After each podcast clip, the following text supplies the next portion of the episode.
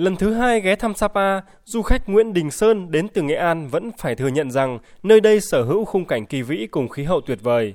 Con người Sapa cũng rất giàu văn hóa và lòng hiếu khách, nhưng so với nhiều điểm đến khác, địa phương này vẫn phát triển tự phát, chưa thực sự đầu tư để thu hút khách du lịch. Năm 2011 là đã đến đây, nhưng mà thấy Sapa không có gì thay đổi mấy. Chỉ là cái được cái đỉnh Phan Chi Phăng là đầu tư nhiều và cũng rất là quy mô và cái bản cắt cát. Chứ còn cái núi Hàm Rồng thì đúng là như ngày xưa thế nào bây giờ thế mà thấy à, là thiếu sót. Ví dụ như các cái điểm vui chơi để người ta lưu lại, người ta cảm thấy ở lại một đêm rất là ý nghĩa nhưng chẳng có gì cả. Đến tối là thấy im rồi. Còn theo du khách Lê Hồng Lệ đến từ Hà Nội, con đường cao tốc hình thành đã rút ngắn khoảng cách giữa Sapa với thủ đô, mở ra cơ hội dịch chuyển cho nhiều người mỗi dịp cuối tuần, nhất là ở nhóm trẻ. Nhưng thực tế muốn nán lại Sapa lâu hơn cũng không còn chỗ để đi. Em nghĩ là Sapa nên cần thêm những cái điểm mà vui chơi và ngoài ra nó sẽ có những cái điểm giải trí để cho khách du lịch có thể lựa chọn. Và ví dụ như bọn em là thế hệ 9X chẳng hạn, cũng giống như các bạn Gen Z thì cũng mong muốn có nhiều cái điểm để mình có thể là sống ảo hoặc chụp ảnh hơn ạ. Vì đấy cũng là một cái điểm quan trọng để bọn em lựa chọn cái khu điểm du lịch. Thống kê mới nhất vào năm 2019, thời gian lưu trú bình quân của khách du lịch tại Sapa chỉ rơi vào khoảng 2 ngày. Trong thời gian này, du khách cũng bỏ nhiều tiền nhất vào ăn uống vì ngoài ra không có nhiều lựa chọn đi đâu làm gì. Trong vài ba năm trở lại đây, các mô hình check-in đua nhau mọc lên ở Sapa như một làn gió mới mang đến cho du khách cơ hội tham quan trải nghiệm giải trí. Theo một cán bộ quản lý tại địa phương, đến nay toàn thị xã có khoảng 40 điểm check-in, nhưng để đủ điều kiện hoạt động thì rất ít nên hầu hết đều tự phát manh mún, thu vé tham quan dưới dạng combo dịch vụ để lách luật. Đương nhiên, nhà nước cũng không thể thu được thuế. Theo ông Phạm Cao Vĩ, Chủ tịch Hiệp hội Du lịch tỉnh Lào Cai, doanh nghiệp là những người trực tiếp tham gia vào thị trường nên muốn tồn tại buộc phải sáng tạo và nhanh nhạy. Nhưng ở Sapa hiện nay, nhiều mô hình du lịch muốn làm đúng đủ gần như không thể, hoặc giả có hoàn tất được thủ tục thì cơ hội đã vượt khỏi tầm tay vì thời gian chờ đợi quá lâu. Không ai muốn làm sai cả. Tuy nhiên, giả sử như là doanh nghiệp muốn làm một cái khu điểm check-in hoặc là một cái khu điểm homestay chẳng hạn, thì người ta không biết bắt đầu xuất phát như thế nào để cho nó là đến được điểm đích luôn và nó chuẩn ờ, theo cái quy định. Chính vì vậy đâm ra là sẽ rất dễ dẫn đến vi phạm. Có cái chỗ vừa mới mở ra thu hút được khách cái lại thấy là quy định tháo rỡ. Đấy là những cái mà rất thiệt hại cho doanh nghiệp.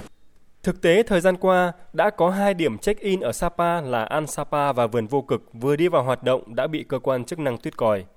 Theo ông Trần Sơn Bình, Phó Giám đốc Sở Du lịch tỉnh Lào Cai, chiều theo quy định thì không thể không xử lý dù rằng phải áp dụng chế tài là bất khả kháng. Hiện nay đang có một bài toán rất khó giải ở Sapa trong câu chuyện quản lý, đó là ngoài quy định của luật du lịch thì việc phát triển du lịch ở địa phương còn phải tuân thủ nhiều pháp luật chuyên ngành khác như luật đất đai, luật xây dựng, luật di sản văn hóa, vân vân. Đơn cử vừa rồi Thủ tướng Chính phủ ký ban hành cái quyết định 922 về phát triển du lịch nông nghiệp gắn với xây dựng nông thôn mới.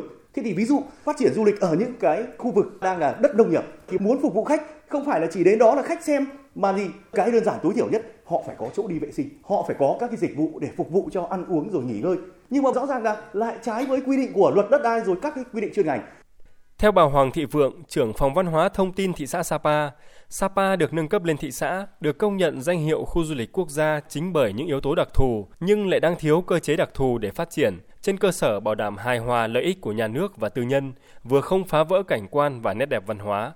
Muốn Sapa phát triển đột phá như mục tiêu đề ra, không có cách nào khác là phải đột phá ngay từ trong cơ chế.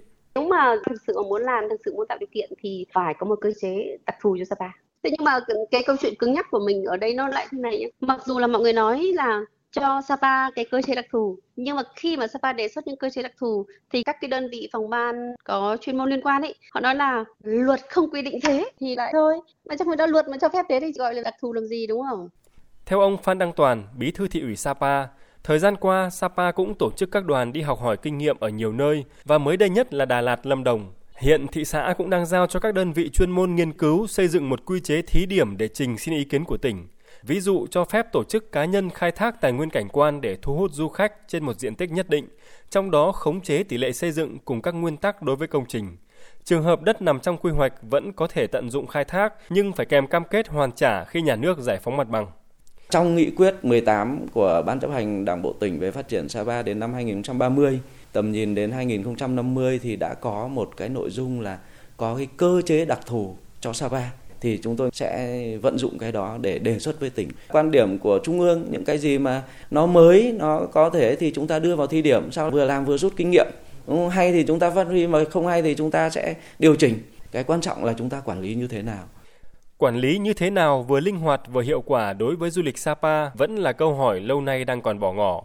Điều đáng nói là trong khoảng lặng ấy, thế giới ngoài kia vẫn không ngừng vận động, còn giữa một thị xã nhỏ bé đang phải khoác trên mình chiếc áo quá rộng thì sự sáng tạo, sự phát triển đang bị hạn chế, vô hình chung khiến nơi đây trở nên kém hấp dẫn trong mắt du khách và mục tiêu đưa Sapa thành khu du lịch quốc gia mang tầm quốc tế tự nhiên cũng thêm xa vời.